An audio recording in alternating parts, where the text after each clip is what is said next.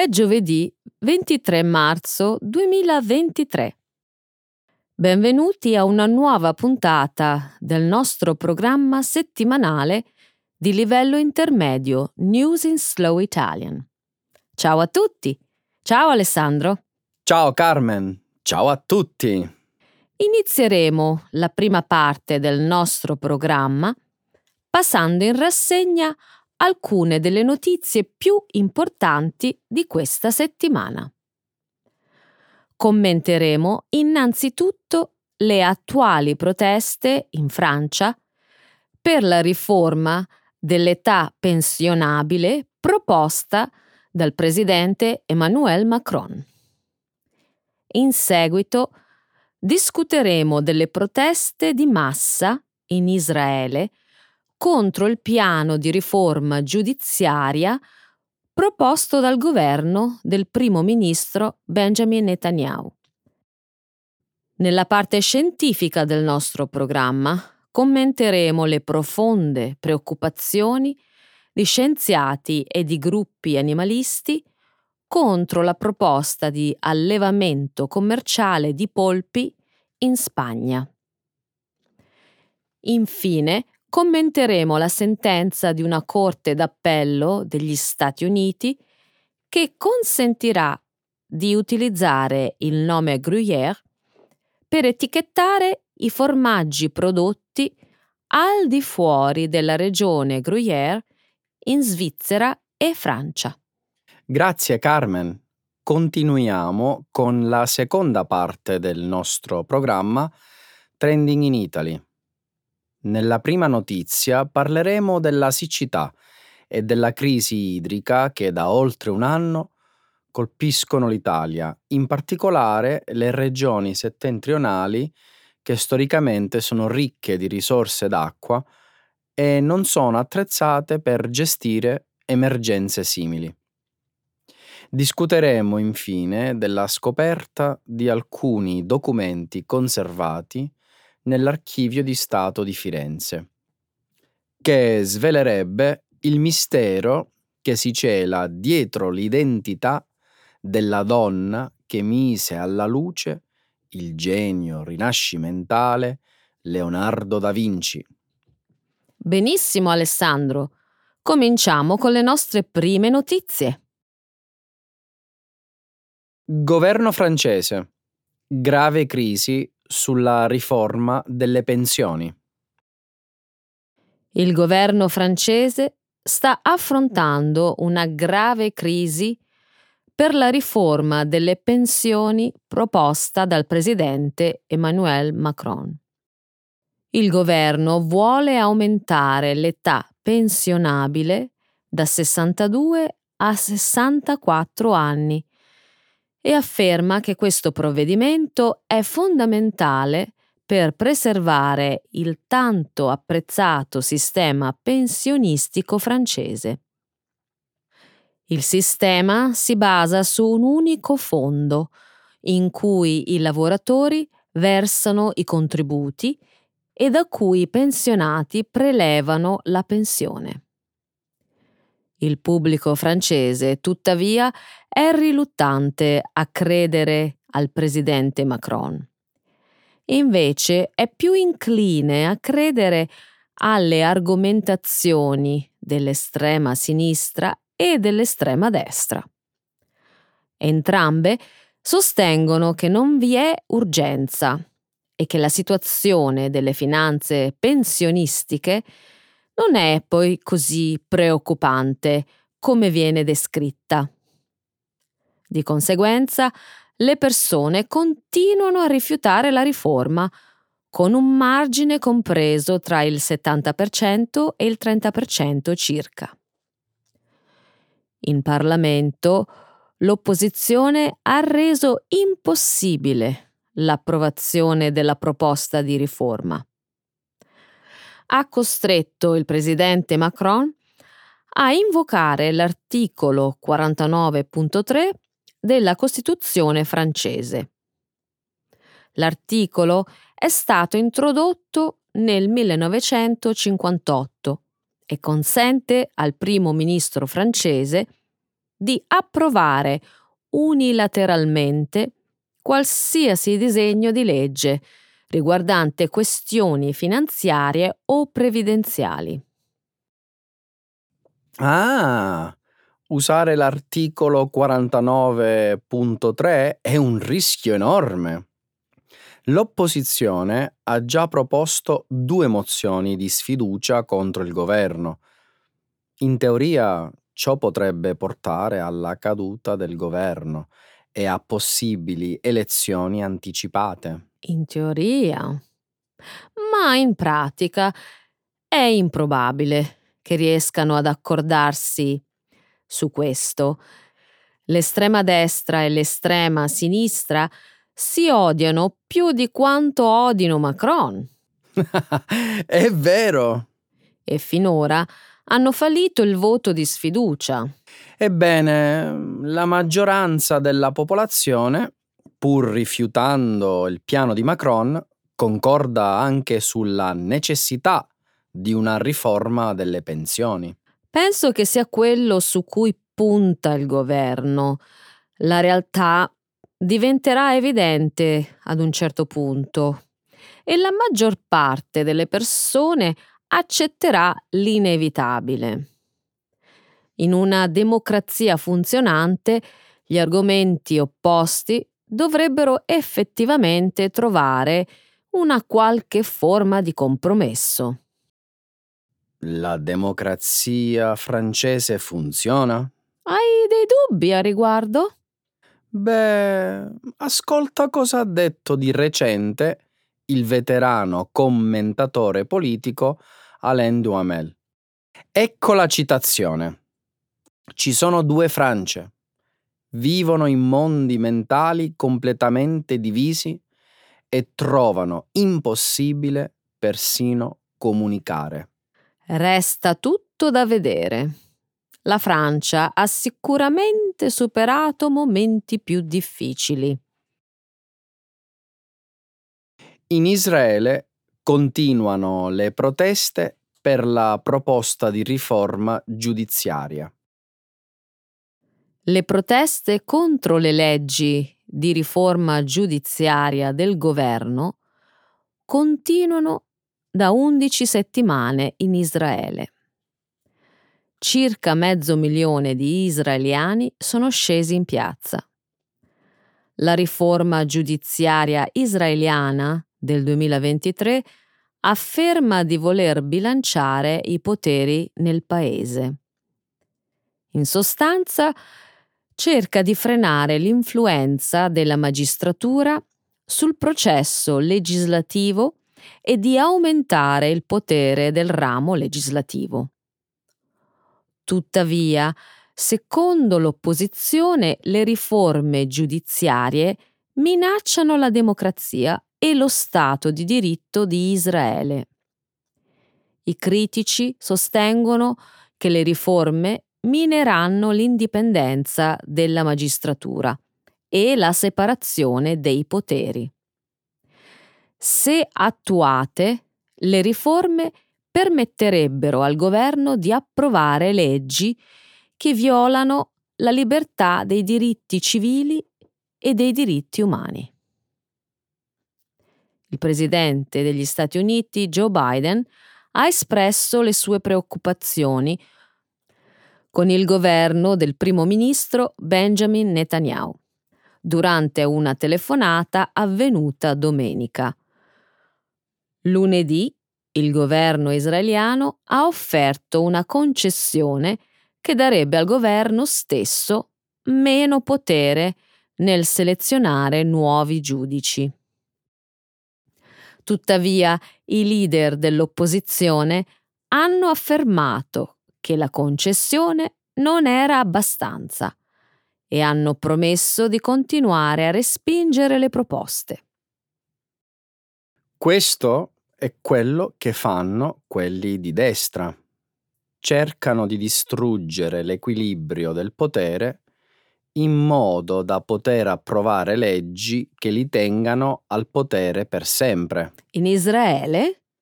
È un'osservazione generale, ma sì, anche in Israele. Ebbene, i sostenitori della riforma affermano che il legislatore, in quanto rappresentante del popolo, dovrebbe avere più poteri dei giudici. Eh, dai, vogliono solo che i politici abbiano più potere, non le persone. No, se la democrazia li tiene sotto controllo attraverso le elezioni. Eh, beh, sappiamo tutti cosa potrebbe succedere alle elezioni, ma il controllo giudiziario indipendente è ciò che fa da scudo contro una legislatura incontrollata. Guarda cosa fa la Duma, o meglio, il Parlamento russo. Niente, è solo un'entità fantoccio per Putin. Alessandro, con tutti i suoi difetti, Benjamin Netanyahu non è Putin. Va bene, va bene. So che non lo è. Spero solo che non annulli tutto il bene che avrebbe potuto ottenere nel corso degli anni con questo assalto allo Stato di diritto. Israele è una democrazia.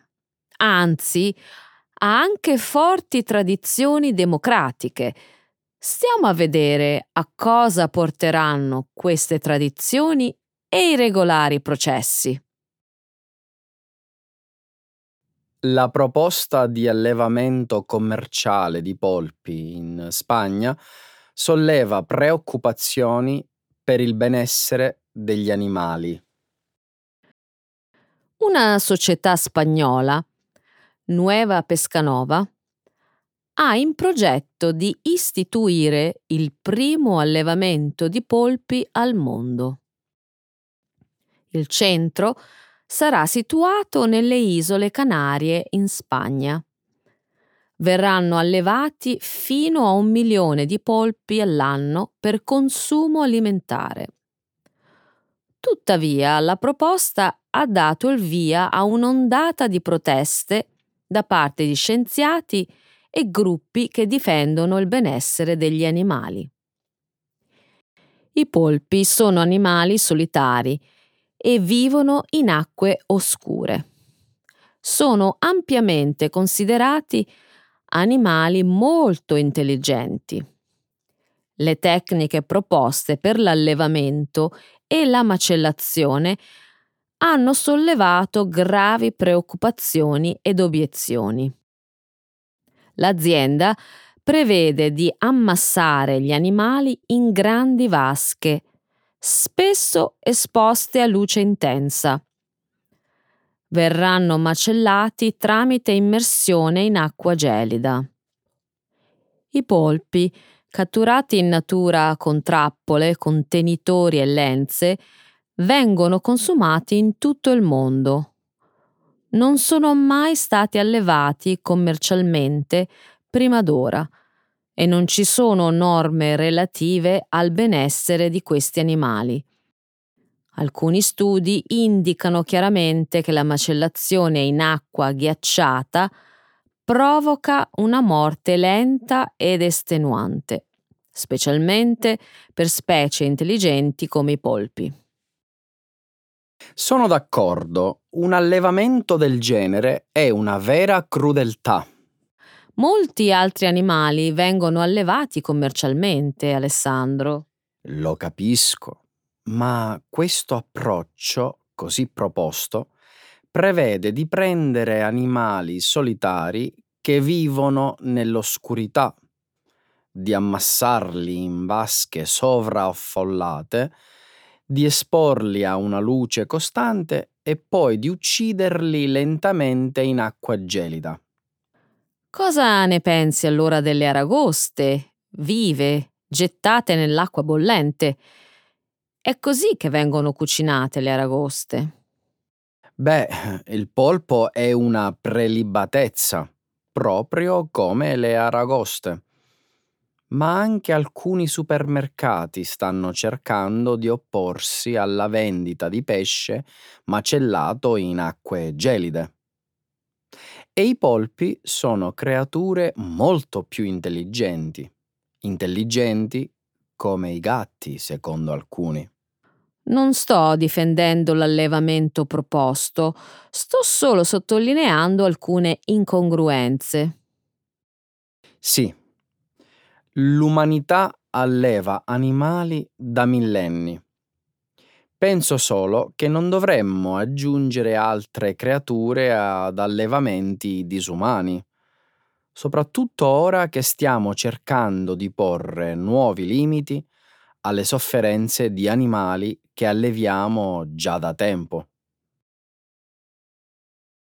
Stati Uniti, un tribunale decide che il formaggio di produzione americana potrà essere chiamato Gruyère.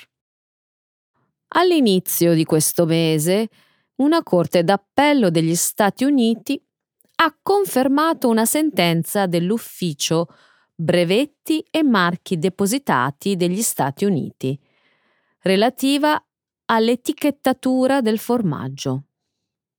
Il tribunale ha stabilito che il nome Gruyère può essere utilizzato per etichettare anche i formaggi prodotti al di fuori della regione Gruyère, tra la Svizzera e la Francia. Il Groviera viene prodotto in una regione alpina tra la Svizzera e la Francia da quasi mille anni. In Europa la tradizione e l'area specifica hanno consentito l'istituzione di una denominazione protetta per il formaggio Gruyère, ma secondo il tribunale statunitense il termine groviera si riferisce semplicemente a una tipologia di formaggio e questo renderebbe il termine generico. Il dilemma legale sul groviera va avanti da diversi anni. Nel 2015 le associazioni professionali svizzere e francesi dei produttori di Gruyère avevano chiesto all'ufficio brevetti e marchi di certificare che il formaggio provenisse esclusivamente dalla regione Gruyère. Il rifiuto dell'ufficio è stato portato in causa, ma il tribunale ha successivamente confermato la decisione. È stato un mese terribile per il Groviera. L'incendio del 3 marzo in un deposito di formaggi svizzeri ha distrutto 12.000 forme di formaggio. Sì, davvero terribile. Ma questo purtroppo è un mese o un anno particolarmente negativo anche per i consumatori americani. I casari americani del Wisconsin sicuramente non saranno d'accordo con te, Carmen. I casari americani forse no, ma i consumatori americani sì. Certo, sarà più difficile procurarsi il vero Gruyère. I consumatori dovranno leggere con attenzione le etichette per vedere dove viene prodotto il formaggio. E alla fine le nuove generazioni di americani penseranno che una massa insipida e insapore sia il vero groviera. Proprio come il malinteso sul cheddar o sul parmigiano generici. Penso che questa affermazione sia un po' forte. Sono sicura che i casari del Wisconsin alla fine saranno in grado di riprodurre con successo il gusto originale. Non ci sono Alpi nel Wisconsin, Carmen, e non c'è il latte di mucche che pascolano sull'erba alpina. E finora la loro esperienza nel limitare i gusti del formaggio non è affatto eccezionale. L'Italia è ancora stretta nella morsa della siccità. Da oltre un anno molte regioni dell'Italia settentrionale vivono una crisi idrica dovuta alla prolungata siccità, che si sta aggravando per la mancanza di abbondanti precipitazioni durante i mesi invernali. I fiumi e i grandi laghi alpini sono semivuoti e questo sta causando molte difficoltà, in particolare alle comunità di montagna che sono sempre state ricche di risorse d'acqua e non sono attrezzate per gestire emergenze simili. Le discussioni sul tema sono all'ordine del giorno e i media finiscono per metterli in prima pagina con una certa regolarità. Così come è accaduto lunedì 13 marzo per il Fatto Quotidiano. Nel suo articolo il giornale ha raccontato le vicissitudini di circa 70 comuni montani in provincia di Cuneo, in Piemonte, che sono costretti a rifornirsi d'acqua dolce con delle autobotti che arrivano dalla pianura con cadenza settimanale. Gli abitanti del luogo raccontano che un tempo le sorgenti montane erano ricche d'acqua per via delle abbondanti nevicate e delle temperature che si mantenevano basse fino a tarda primavera. Oggi invece queste condizioni si verificano sempre più di rado. A me sembra chiaro ormai che in futuro dovremo imparare a convivere con la siccità. Questa condizione climatica ci obbliga a trovare soluzioni ingegnose per quel che riguarda gli approvvigionamenti e i consumi d'acqua. Certo, l'adattamento fa parte della natura umana e riusciremo ad arrangiarci. La domanda è come? Mancano idee e progetti. Non è vero, dai!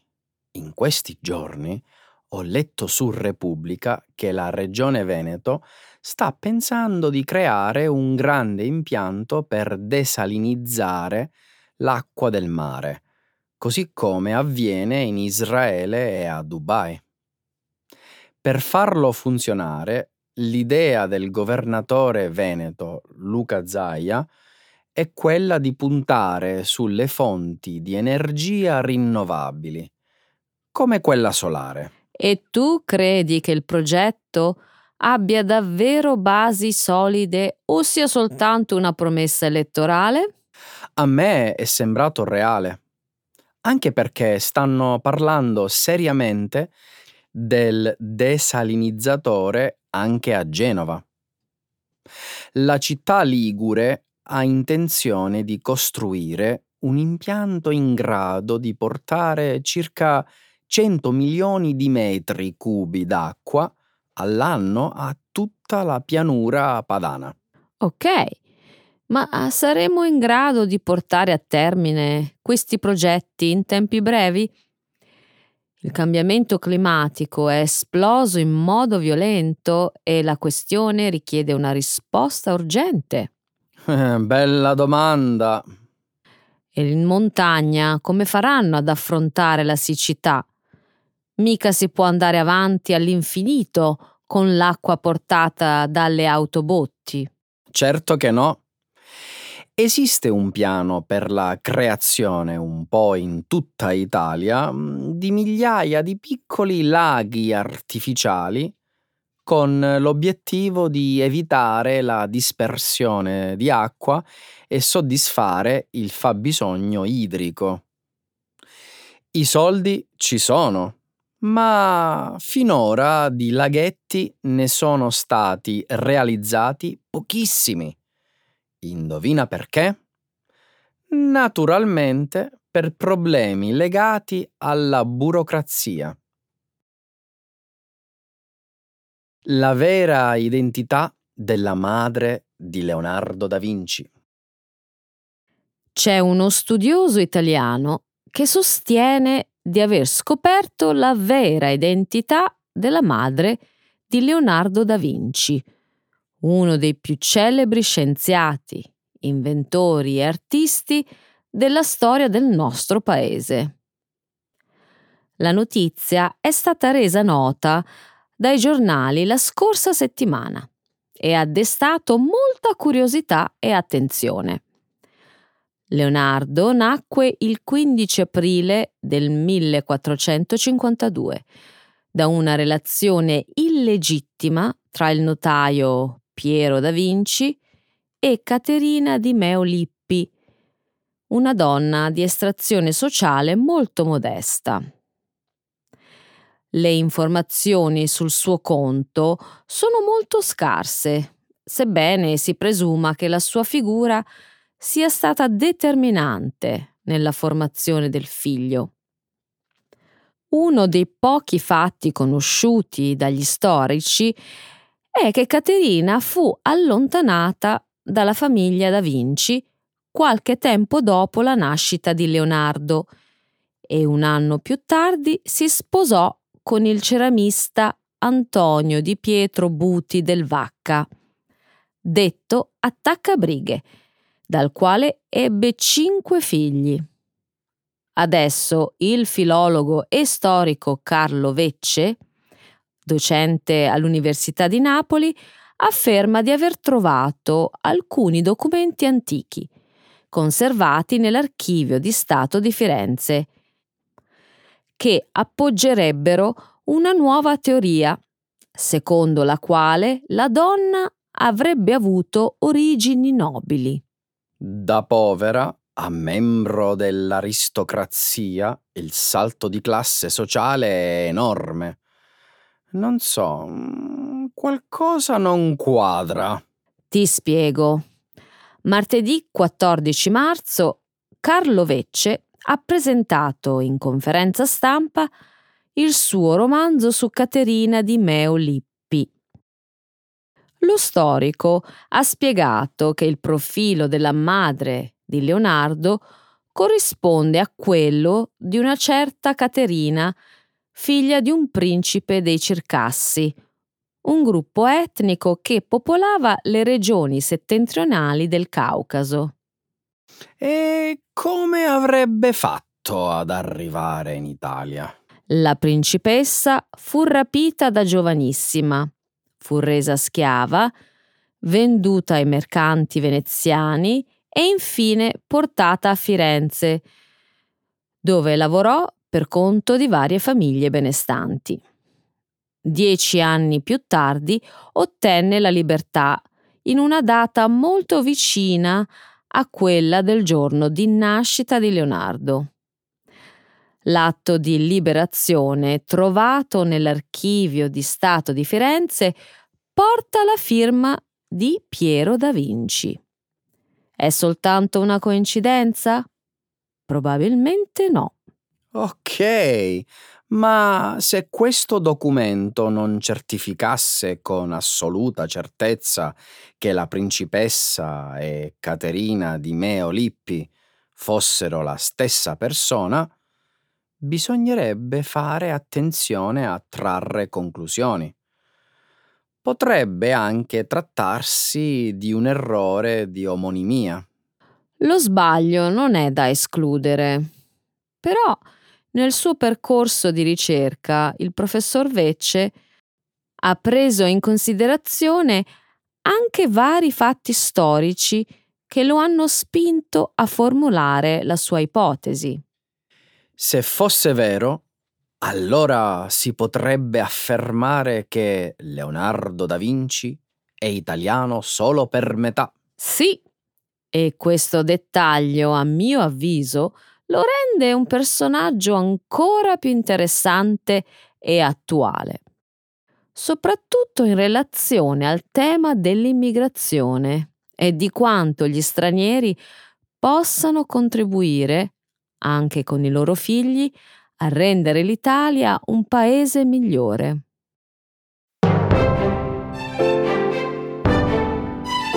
Allora Carmen, finalmente adesso sì che possiamo dire benvenuta a primavera. Almeno per un paio di giorni. Eh, ma vediamo, già sento gli uccellini e anche ho visto dei fiori. Anch'io. Buona primavera. Buona primavera, ciao! Ciao.